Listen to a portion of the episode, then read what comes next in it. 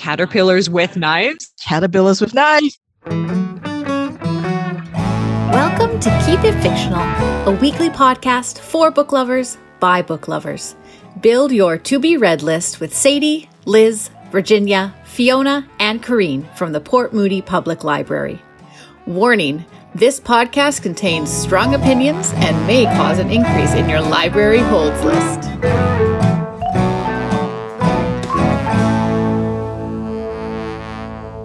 Close your eyes and imagine it with me. A dried line of salty sweat that has dripped down your neck from behind your ear. The creaky sound of a rocking chair on a porch as an old woman watches you walk by.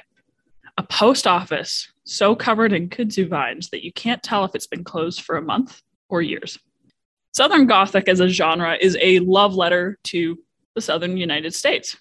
It holds stories set from anywhere between the Blue Ridges in West Virginia and Texas, where everything is bigger. Now, when I say love letter, I don't mean that the genre seeks to romanticize this area. Rather, it seeks to dissect it. And in particular, Southern Gothic literature was born out of a desire to pick apart the favorite myths of antebellum Southerners who had an idealistic vision of what the South looked like in a God centered post Civil War America. Of course, the genre has developed since then and continue to sort of critique and explore the motifs that we associate with the South with the sort of dark parts of American history. So, Flannery O'Connor, a bit of a controversial figure, but really one of the founding fathers of this genre, wrote this quote. And bear with me because I think it has kind of defined how I see the genre. Whenever I'm asked why Southern writers particularly have a penchant for writing about freaks, I say it is because we are still able to recognize one. To be able to recognize a freak, you have to have some conception of the whole man. And in the South, the general conception of man is still, in the main, theological. That is a large statement, and it is dangerous to make it, for almost anything you can say about Southern belief can be denied in the next breath with equal propriety. But approaching the subject from the standpoint of the writer, I think it is safe to say that while the South is hardly Christ centered, it is most certainly Christ haunted. The Southerner who isn't convinced of it is very much afraid that he may have been formed in the image and likeness of God. So, Southern Gothic stories are about decay of buildings, of small towns, of people, of societal values. Um, and this decay leaves sort of like a haunting aftertaste in your mouth. It's got a lot of motifs and tropes, as any genre would. And I think it's something that deserves a lot of criticism as well as praise and in particular, we have a lot of interesting subgenres that are starting to come out of Southern Gothic. In particular, Black Southern Gothic is a subgenre that really interrogates the way that a lot of Black characters and histories tend to be overgeneralized and overlooked. And I think that's probably produced some of the best stories to come from this literary tradition, and a lot of them coming out years after its initial conception with people like Flannery O'Connor or William Faulkner is another big one that people will point to. I've also seen Edgar Allan Poe described as Southern Gothic, which is interesting because I wouldn't have thought of that, but I guess it's true. So, this week, before we get started with the books, I wanted to kick it off with our question, and then we can get into some of the lovely titles, or maybe not so lovely titles, that my reading friends have picked out for us. So, this is my question to all of you if you could pick one detail from the town that you grew up in or a town you moved to, doesn't have to be the one you grew up in, and turn it into a horror or gothic or dark themed story, what would it be? I remember when I live in Hong Kong, there's two ways to get home. I live on a hill. One way is through this creepy elevator that goes through a restaurant and then a parking lot and then it will be halfway up the hill and then have to go back up the hill. The other way is to go through this equally creepy stairs that go all the way up to the hill that ends you in a playground and then sort of near the top. And that is like a, a 200 steps, 300 steps kind of stairs that I can hike up every day. And I think that staircase would be like the best place for whatever's going to happen because I always imagine that because the way you can't really see up the top when you're like starting on the stairs, that one day, whatever is up there is going to be completely different. It will lead me to some other random place. And also throughout that that trip, anything could happen. Because you're just on a staircase all by yourself. So anything could happen. Just weird things could pop up. So I think that is like the best place. And I think by the time I get up there, I, I can just imagine something weird is waiting for me up at the top. So lovely. Lovely. Um, I don't really know where to start with mine because there were several haunted areas in my hometown, including behind our regular elementary school was like a dilapidated old schoolhouse with like the windows boarded up and it was made out of wood and you were it just sat there where you could imagine all manner of horrible things happening. But I think I'm going to choose an event that periodically happens in my hometown about every 10 years to kind of depending on the cycle is that there is an invasion of tent caterpillars and not just any regular caterpillars. They're about like that long. They're kind of blue and spotted. And when I say an invasion, I mean that they cover the ground. The road is slick with them. As you walk along on the ground, you hear the popping of their skeletons with every single step that you take. Your clothing is just like covered in the goo of their entrails. And I remember one extremely particularly bad year is that when we drove our car into our driveway, we lived in the middle of the forest. And of course, all the trees are bare. So it's the middle of summer and there is not a leaf to be found. And I remember turning the corner, like slightly skidding on the skeleton skeletons of the caterpillars as you kind of fishtailed your way to the driveway and coming to see our house that was twitching.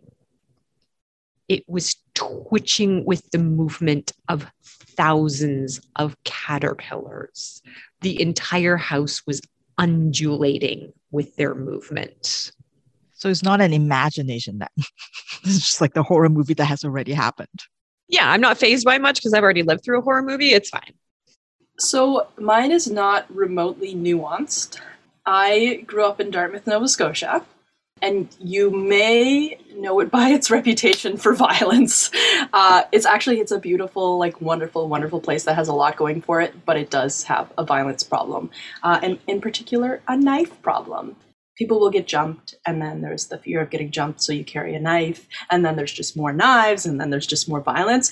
So it would like yeah like be just a very straightforward like fear of people and that like going into your own head of like if i don't have a knife that i'm gonna get knifed and then there's just more and more knives and like i don't know it would be called like knife town or something and, and just like be really heavy heavy handed so my hometown is burnaby and in Burnaby it has this sort of strange juxtaposition between suburban sort of houses and then really small scale, sort of like dilapidated farmland, like right next to it. So anyone who's ever taken like the 100 bus from like 22nd Street SkyTrain, you'll go through like, this weird, almost rural area with these farms and houses from like 50, 60 years ago that don't look like they've been taken care of very well, surrounded by giant trees and vegetation and whatnot. And it's like you go down like a small off road, it looks like you could like just disappear and like fall off a cliff and no one would ever know that you disappeared through that specific crevice of a street. And it's always struck me as this weird sort of like area that never quite got developed later on. Whereas like other parts of Burnaby are like much more modern or like full on houses and things like that. Whereas this area just has sort of stayed the way it has been for many years. And just seeing that just kind of reminds me of like the kind of dilapidated um, sort of scenery you see in a lot of Southern Gothic. Yeah. Those are all really cool. Most people might know the fact that I come from a place which has an area outside of town known as Chemical Valley. And so I think mine would be uh, like in a very Blade Runner sense. Like it's a, if you see Chemical Valley, it looks like a, um, a sort of interesting sci-fi cityscape. But um, I think the big thing with mine is that it would have to be sort of an environmental message at its core.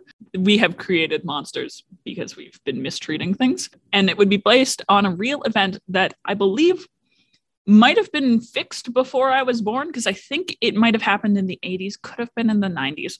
And the chemical runoff from the plants that was going into the river created a gelatinous blob at the bottom of our river. And so they had to undertake this this massive project to sort of fix up and get rid of that blob. And so I think I would have it would have to be about the blob in the river. The other alternate idea is also in the river there are a lot of cars because we were a spot uh, where there were a lot of rum runners during the prohibition period and Al Capone has a house in Sarnia. So I feel like there's something to be done for like a, a little bit of a prohibition smuggling blob combination.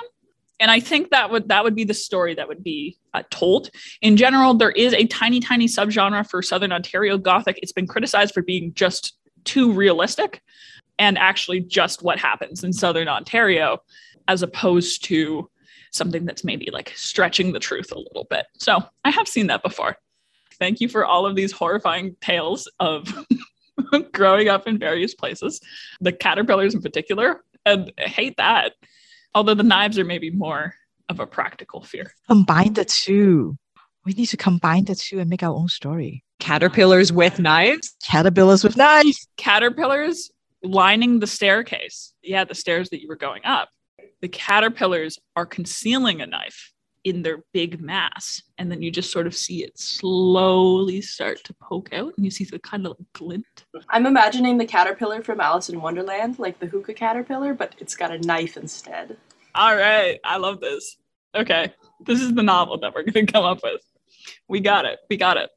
Yeah. Awesome. So, Green, what do you have for us this week? Well, first of all, Gabriel, I would like to thank you for uh, giving us definition of Southern Gothic because I wasn't totally sure, but I definitely went to a book list that said it was Southern Gothic and picked something that I thought I might enjoy, um, only because Midnight in the Garden of Good and Evil was checked out by someone, and so congratulations to them on exquisite taste. That's what I would have chosen because of crime. So instead, I chose a mystery book. So when you come to the Belle Vie plantation, you feel at peace you might come to enjoy a wedding or a society function or some kind of soiree to celebrate someone giving a obscene amount of money to someone else. You come to this plantation to enjoy the glory years of the Old South. At least that is what the Clancy family would like you to believe. And by extension, Caren Gray, who manages the estate, would also like you to feel that because her job depends on it back to her old hometown after four years of trying to make it as a lawyer in New Orleans. Caren has returned to Belle Vie to be the general manager after having grown up on the grounds of this plantation, running around free through all of the exhibits and the extensive grounds. In a sense, she has come home. Her mother, Helen, was the cook there for many, many years and who was very, very loyal to the Clancy family, who has owned this plantation for generations. Helen cooked for the patriarch James Clancy, and even after he had retired and been sent to a home, every week drove an hour to bring him his favorite home cooking. She was so loyal that Caren almost began to suspect as a child that he might actually be her father. She grew up around the Clancy brothers, Raymond and Bobby, golden boys, heirs to fortune and farmland. But her roots to this land go deep, maybe even deeper than the Clancy's. Her grandparents and her great great grandparents and great great great grandparents worked the sugarcane fields as enslaved people to the plantation and as freed people afterwards. And as much as Caren tried to escape this land, escape this place, go to New Orleans, find a nice guy named Eric who she thought maybe she was going to marry and start a family with her young daughter, Morgan. She just can't stay away. This place has a hold on Caren, and Caren knows all the secrets of this land, or so she thinks. She knows that what they show the tourists is not the whole story of this place. That in the old schoolhouse, they may put on a play three times a day for school children and various tourists with parts like slave number three or mammy. But Caren can feel the chill and the horror when she goes to inspect the slave quarters where six dilapidated sheds stand as a testament to the people who worked in the house and the land. And Caren knows that despite the layer of calm and tranquility of their small town in Louisiana, that there are tensions that run deep between the haves and the have nots, between the whites and the black community, and between the townspeople who have been there for generations and the new immigrants that have been brought in to work the industrial farming that happens behind the plantation, where the ancestors of those townsfolk farmed for generations and generations, only to be kicked out by the new owners of the land. And so, when a body is found in a shallow grave on the side of the plantation, Caren is not particularly surprised. She knows that it's only a matter of time before these secrets of the town come to surface. She knows that the body of the young girl, probably one of the temporary workers on the farm, is going to cause things to come to the surface. But what she doesn't expect is that it will hit so close to home. The police know, and Caren knows, that one of her coworkers, one of the workers on the plantation, is tied to this crime. And she even begins to suspect that her young daughter, Morgan, who has hidden a blouse covered in blood in their house, in their room that they live in on the plantation, might be involved. And as the police start to chase down the wrong people based on the wrong idea, Caren decides to dig deep into the mysteries of Belle Vie, the mystery of the dead girl, and the longer mystery of the disappeared former slave that has haunted Belle Vie for years. And she discovers that the sins of the past might be haunting the present. This is one of the early thrillers by Attica Locke, who is probably most famous for Bluebird, Bluebird. And this is a grab you by your eyeballs, won't let you go thriller called The Cutting Season. The writing in this is so good and so sharp in kind of what you were talking about gabriel that some of that the most exciting writing in southern gothic is coming from these black writers who are challenging that narrative of what the south is. She shines such an incisive critical eye at the idea that a plantation, an area where enslaved people were worked to death, were owned by people, is sort of a Disneyland for tourists. That is somewhere that you would bring to have a good time or have a wedding. But she also, because she's such a good writer, makes you realize that these places are also employing so many people and are so integral to the economy of those particular areas that it's it's hard to unpack for these communities if you are looking for a Southern Gothic thriller mystery by, I would argue, one of the smartest writers out there in the genre. Attica Locke, again, wrote Bluebird Bluebird, um, is a screenplay writer who wrote for Empire, is just an amazing, amazing talent. I would recommend that you pick up the cutting season. All right. I am going to add that to a list because that sounds amazing. And I think you're you're very right. And I think it hits on almost all of the things that I really love about the Southern Gothic genre and the I think like the criticisms, but also the understanding that comes with the South and the way that we look at its legacy. So thank you. That's really that's really cool. And I'm not always a I'm not always a thriller person, but I think for Southern Gothic, I will do it. I will go for it. All right. And Fiona, what do you have for us today? Yeah, so I have a brutal and extremely well crafted book that totally took me by surprise. So this is Sing Unburied Sing by Jesmyn Ward. Now, this book opens with uh, the disembodiment of a goat, which was quite shocking.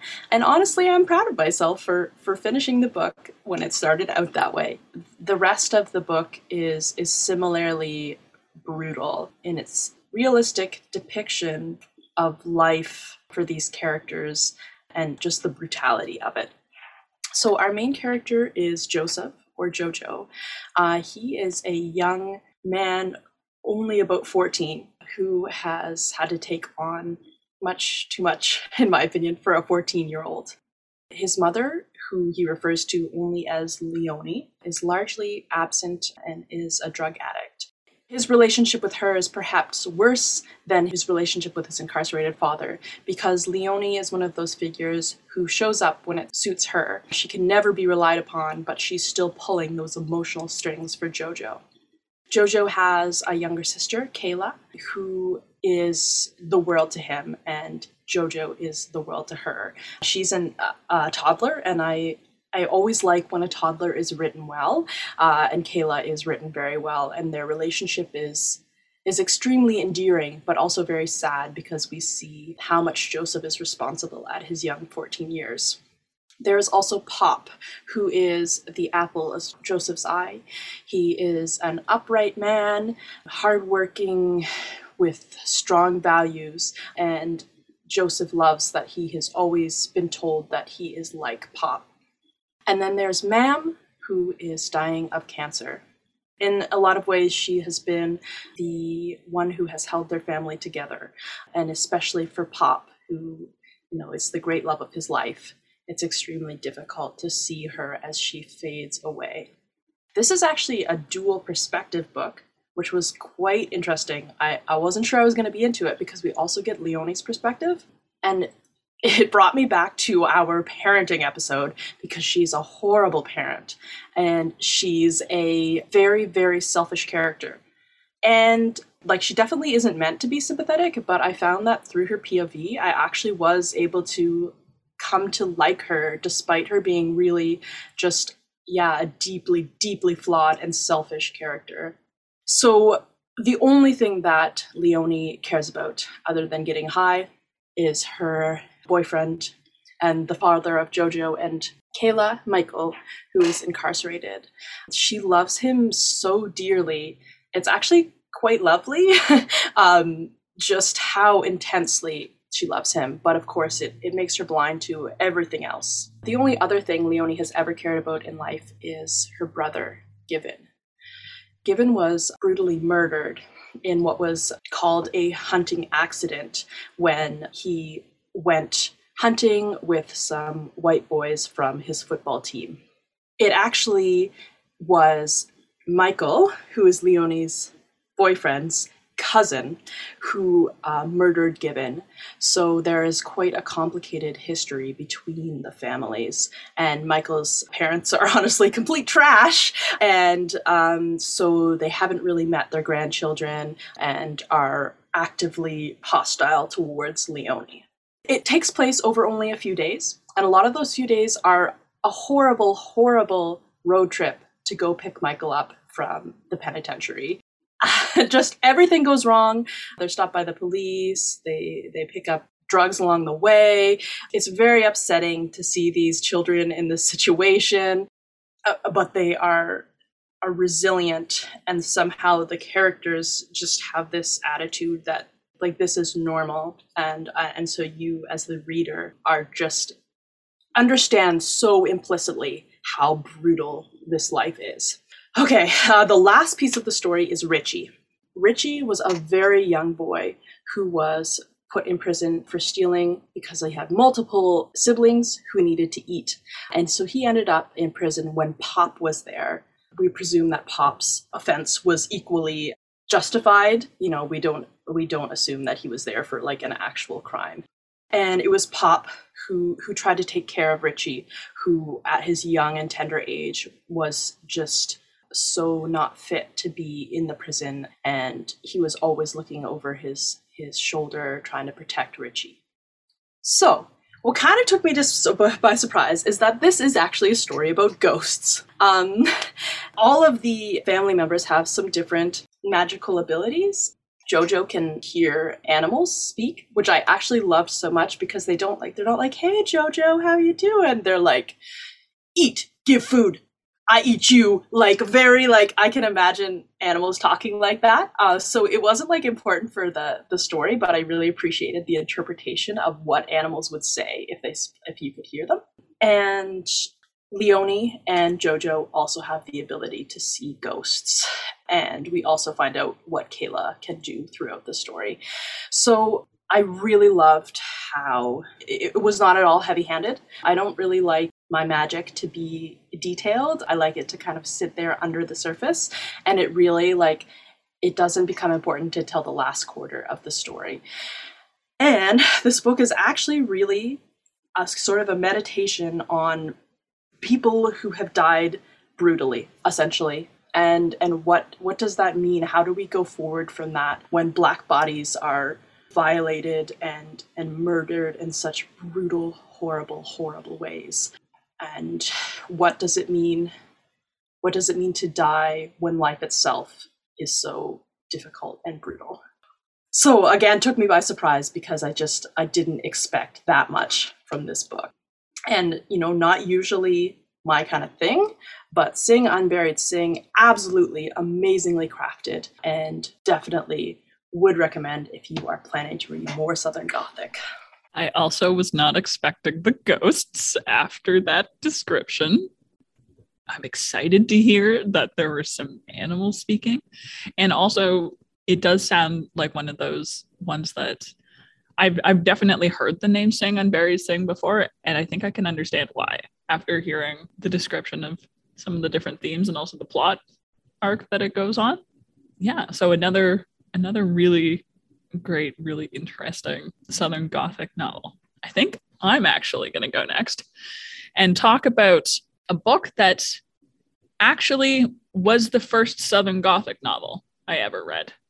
And I'm someone who loves rereading books. I love rewatching movies. I love replaying video games. I like revisiting the media that spoke to me or made an impression at different points in my life because I feel that even if I don't pick up something new from the story, I will sometimes pick up something new about myself once I've had some of that distance. So I decided that I wanted to go back a little bit and actually revisit this one again.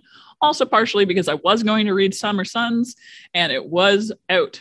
I did not plan ahead far enough in advance. If you want to read something, folks, make sure you put your holds on it well before it happens. So I figured let's go back to the classics. So this is an older book, but it was one that was made into a very good Netflix movie in 2020. So if anybody doesn't want to read it, you can also watch it. and so I first read this back in high school. It's been quite a while. And I wanted to revisit it both just because I sort of have a different brain now, and also because I had seen the Netflix movie and I liked both, but I remembered it being far more brutal than the movie. Maybe because of the fact that there are certain things that you can do in a book that you really just can't do in a movie if you want it to be palatable to a bigger audience. And so that's one of the nice things about books is that you can kind of you can kind of go ham. You can go all the way out on everything and Tom Holland is the main character in the movie. So if that sells it for you, there you go. The book that I chose is The Devil All the Time, and it's by Donald Ray Pollock. It came out in 2011. Pollock has written a few other Southern Gothic works, including something called The Heavenly Table in 2016 and Knockemstiff in 2008 which uh, is actually the name of the tiny rural Ohio town that he grew up in.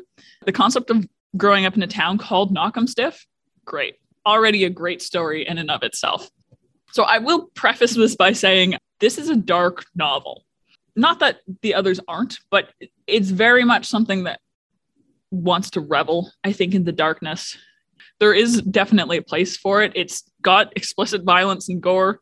There are implications of incest implications of sexual abuse, all manner of really horrible things. It's not a light read. It's not even really a happy read, which isn't something that I always go for. Southern Gothic is is maybe one of the exceptions to that because I like my my post-apocalyptic fiction to be very hopeful. I don't necessarily need that with the southern with the Southern Gothic. So I'm surprised that this is a book that I would recommend, knowing my knowing my own history and the things that I enjoy. But again, the movie might be more palatable for folks as it tones down like a lot of the really intense nastiness that comes from the story. Also takes out any implications of incest. So if that's like the thing that you that will make or break a story for you, maybe maybe that's the way way to go. But the story is set in southern Ohio and West Virginia just after World War II and sort of stretches into the 1960s. We have a few plot lines that seem only to be connected by geography at first, but by the end, they all pool together like the blood on the grooves of a prayer log. I'm not going to talk about the events of the story. Instead, I'm going to talk about the characters we meet. Brother Roy and Brother Theodore are traveling preachers. While they aren't faith healers, Roy is looking to prove the strength of his connection to God. As he pours buckets of spiders over his head, he trusts that God will protect him. As this sureness wanes, he has to cast his gaze around him to find a new worthy sacrifice. Carl and Sandy Henderson were in love once. Now they're together because Sandy has nowhere else to go, and Carl would find a he, he would find it a very hard time to encounter another woman who enjoys the same activities that he does. They love picnics and photography and long road trips. Hitchhikers are some of the most interesting people to pick up because you can learn so much about a man who's grateful to you. Carl figures it's not really infidelity if you're still with them taking pictures. And Sandy's pretty good at hiding the bodies afterwards, too. Sheriff Bodecker, Sandy's brother, is too preoccupied with the upcoming election to really notice that his sister's acting strange, especially when a ghost from the past rolls into town. Which brings us to my favorite of the plot lines and the one that kind of follows our main protagonist. Willard is a World War II veteran, still haunted by the horrifying things he saw in the Pacific Theater.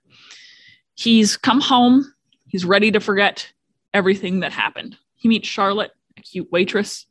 They fall in love and they have a son named Arvin. He forgets for a while.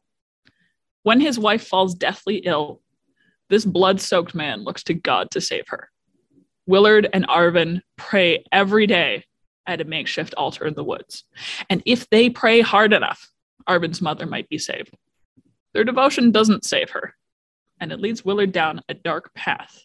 Arvin has his own path to follow, less dark, but no less steeped in blood all of the plot threads come together in something that's just as grotesque and dark as you would expect from a Southern Gothic story. Arvin, Willard's son, is kind of the protagonist. All of the plot lines do, well, while they all intersect at quite a few places, he's really what brings them all together. He's a little bit of idea, an idea as much as he is a character. He's kind of a force of nature, I would say. Arvin is quite the interesting fellow. His father raised him not to take anything from bullies, and there's a lot of people in Knockemstiff in the area who might be considered bullies, we'll say. So there you go. The Devil All the Time by Donald Ray Pollock. I would recommend it. While it makes a lot of comments on the South, I think it it makes far more on the religious aspect as opposed to some of the more I think interesting stories we see nowadays that come from the the Black Southern Gothic genre. This one is very much one that focuses a little more on religion. And I think that might have something to do with the fact that the author himself is also, because he's from rural Ohio, it is a little bit farther north than most Southern Gothic stories that you would kind of think of, and didn't have the same type of like antebellum South experience to finish my part off with a Gabriel video game recommendation, I am going to try and convince you to play one that I think is an indie masterpiece. It is called Kentucky Route Zero, and it is a Southern Gothic magic realism point and click. Steam has this to say about it. Should should be all you need, fellas. At twilight in Kentucky, as bird songs give way to the choir of frogs and insects, familiar roads become strange, and it's easy to get lost. Those who are already lost may find their way to a secret highway winding through underground caves. The people who live and work along this highway are themselves a little strange at first, but soon seem familiar. The aging driver makes the last delivery for a doomed antique shop. the young woman who fixes obsolete TVs surrounded by ghosts, the child and his giant eagle companion, the robot musicians, the invisible power company lurking everywhere, and the threadbare communities that struggle against its grip. That one, really good, based on the idea of Mammoth Cave System, if you've heard of it. Caves are terrifying, the South is terrifying. This game, pretty fun. So consider either picking up The Devil All the Time or Kentucky Route Zero. And I am going to pass it on to Virginia for our next book how is it that I'm not talking about the darkest book in the podcast? This does not make any sense. Anyway, well, last week I had kind of recommended two companion novels by the same author. And this week I'm going to recommend half of a book because only half of this book fits the theme because it is a book that contains two stories, and one of them is a cosmic horror, the other one a southern gothic. So I am recommending the book called A Lush and Seething Hell by John Hornor Jacobs, and in it is the story My Heart Struck Sorrow. The title, by the way, is super appropriate for both of the stories in this book. And like a good Southern Gothic, like Gabriel was just telling us, this book definitely forces you to look evil in the eye and deal with it. So this is the story of Cromwell. He is a librarian slash archivist that worked for the Library of Congress. And he has been informed that a collector has passed away, and upon his death, he has left them a substantial and super rare one of a kind type of collection of vinyls. And these are all original recordings of songs of the Deep South. They want Cromwell to go see what they're dealing with and to digitize it, to catalog it, to preserve it. They figure it's a good project for Cromwell, not just because he has a lot of musical knowledge, but also because this might help him take his mind off the recent deaths of his wife and his son. So, together with his assistant Harriet, they went to the mansion of Harlan Parker. They were given the keys and they were given free reign. The realtor said, We're going to put the house up for sale soon, but everything here is yours. Take whatever you want. And so they were going around this giant house trying to figure out how they're going to find a way to transport everything back. And then they discover a locked room that is hidden out of sight. They figure since everything is theirs to take, they're going to break the padlock and see what's inside and in it was a room full of recordings. They were all meticulously labeled and dated, presumably by Harlan Parker himself. And there's a journal. And you know, when you find a random journal in a secret room, it's going to have lots of secrets. It's going to probably contain some unbelievable story. And as Cromwell was standing inside the room, there's this unease and he keep thinking, you know, the room is locked, is hidden, but it doesn't feel like it's a safe or vault that you're trying to make sure that nobody finds it because of what's inside is valuable. It feels a bit more like it's locked because they want to make sure whatever is inside stays inside and that it can get out. And through the recordings and through the journal, Cromwell starts to piece together the story of Harlan Parker and his unease is definitely justified. After he came back from the war, Harlan Parker spent years traveling the South to record musicians, and he was looking for blues and folk musicians that can play, that can sing. And he's bringing his sound scriber around, his vinyl pressing machine, and that he would find these musicians wherever they are and try to make them perform for him so that he could record them. And specifically, he is interested in a folk song called Stagger Lee or Staggerly, depending on the version that he hears. For some reason, he's obsessed with different versions of it, especially the different lyrics and the different verses that this song has. He always asks his musicians to play this song first, and they all begin with pretty much the same story a story of a murder. Stagley Shelton was drinking one day with Billy Lyons, and they got into a fight. And Billy took his hat. So Stag Lee decided to go home, grab his gun, came back, shot Billy dead, and he was then arrested, convicted of murder, and he was hung. That is sort of how most of the songs begin. As the song's refrain go, Stagger is a bad man. But there are extra verses, and some of the musicians know the story after Stagger got hung, after death, what happened to him. And Harlan Parker, for whatever reason, is desperate to collect these stories and he needs to hear the rest of the song. Why is Harlan Parker so obsessed with this song? And what drove him to travel all over the South to remote areas to try to find these musicians? And as Cromwell reads on and listens to the recording, he too became obsessed. And that the obsession of Parker is transferred over to Cromwell. And he too is looking for something. What are these two men looking for? The author John Hornor Jacobs has been called a quiet master by his colleagues. And you can see why he gets so much respect from all his fellow horror writers. And they think how he's massively underrated just from reading this story and the other one that is in this collection. It was such a page turner that like I actually I had a plan to read another book until about yesterday when I was like, I don't actually want to talk about this book. So I had to quickly find something to read. And this one, the 200 pages just flew by. It was so super engaging. First of all, there's this writing, and I think it really embodies the genre of Southern Gothic. The way he writes, there's such economy in it that he will drop in a sentence and sometimes even just the chapter title.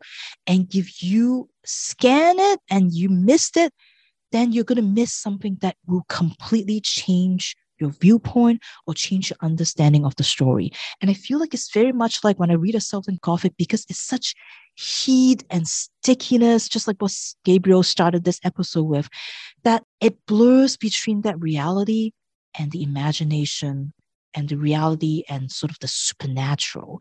And it always makes you wonder and you stop and you're like, wait, did I see that? Did I actually see that? Or did I just imagine it? And I feel like that's what his writing does.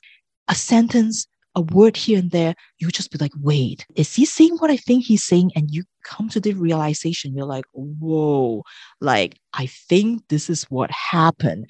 And it is such a treat to be able to read a story like that, that requires you to really pay attention. And then there's the characters. And as Fiona said, like these are not characters that you necessarily like, but somehow he managed to make, even if you don't like them, you still care to read about what happened to them and you feel sympathy for them. Because I think one of one of the things in Southern Gothic for me that I really enjoy is all the floor characters. And many of them are just bad people.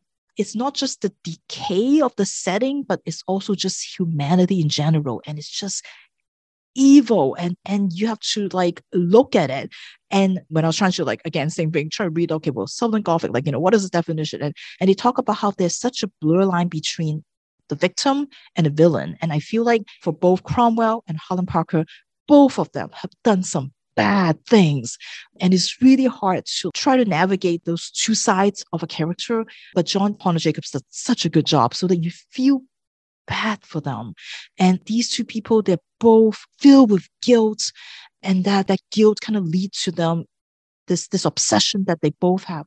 And both of them are looking for redemption, they're looking for forgiveness, but it's not to be found. They're not going to find it. As they say, the only devils are men, despite that this is a horror novel and there's definitely some supernatural stuff going on, but nothing can be worse than humans sometimes.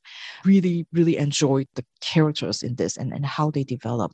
And of course, as Gabriel pointed out, you know, Southern Gothic is a genre that really do look at and explore the social issues. And unlike Caren's book, John Hornor Jacobs is white. And so he's kind of coming to this from more an ally's point of view. And you can see that he's very conscious of what he's writing and, and what he is saying in his book. And very much like White Tears by Hari Kunzru that I talk about in another episode, this is not just about the Black experience in the South after the Civil War, but it's also very much about the exploitation and also the cultural appropriation of music, of songs. This is a white man, Harlan Parker, who's trying to go and record songs of mostly Black musicians. And then we have the Library of Congress, again, Cromwell, a white man, trying to digitize those recordings. So there's a lot of that exploration of that topic in this book. As the book said, music is a ritual with the power to transform both the singer and the listener. And I feel very much like this story writing is the same. This story definitely will transform a reader and make us look evil in the eyes. So highly recommended. I will also recommend to read the other story, which is a cosmic horror, as the forward by Chuck Wendig pointed out. If you love Lovecraft story, but you don't want the racist stuff, you know, read this instead. So um, Lush and Seething Hell by John Hornor Jacobs. Another one that I have to read. Uh, this this episode is turning into a problem for me actually because my list of things to read is getting longer and longer because every single one of these has sounded amazing. And that one has it's got it all. And it's one of those things that I think a lot of people might have encountered from the Southern Gothic genre without realizing that it's a Southern Gothic story. It reminds me, and it might have even mentioned potentially the story of Robert Johnson, which is a really, really well known, or I would say that if you are interested in that sort of thing, it's a very well known story about a musician who went to a crossroads and sold his soul to the devil to be able to play guitar better. But of course, it's one of those ones that it's like obviously not true and it's based on a very good song by Robert Johnson called Crossroads. Yeah, the way that music and everything, I think, can kind of feed into it and also a way to explore, like you said, cultural appropriation, but also the way that stories can be handed down is really, really, really cool. All right. And I'm going to give it over to Mark for our last book of the episode. Okay, thank you, Gabriel. So today I'm going to be talking about uh, Crooked Letter, Crooked Letter by Tom Franklin. And this novel is very much like a split narrative novel where it takes place both in the present as well as the past. So the idea of the past influencing the present and the after effects of the past influencing the present is very much uh, an important aspect of this novel. And the novel itself takes place in a small town in rural Mississippi called Chabot. And this city has very much been in decline in the recent decades. It used to be a somewhat flourishing city, but businesses have been closing, industries moving away, and now really the only remaining industry is the lumber industry that is dominated by this one family called the Rutherford family that is sort of ominously referred to throughout the novel as like ever present economic force, but isn't really seen all that much within the actual narrative. Just kind of interesting.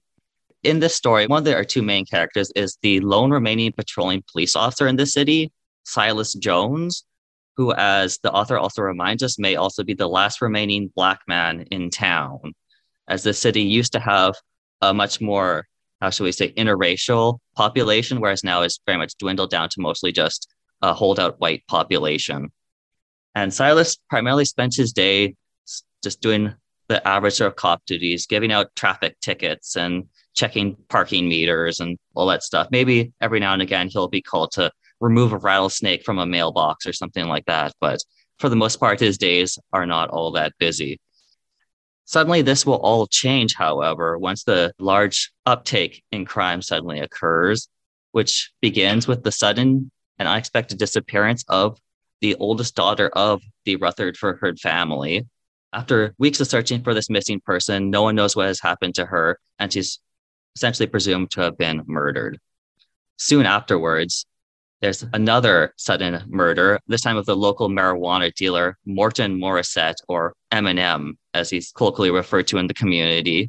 And then soon after, the local mechanic, Larry Ott, who we'll get back to in a minute, who's a very important character, is also found shot in his home and near death.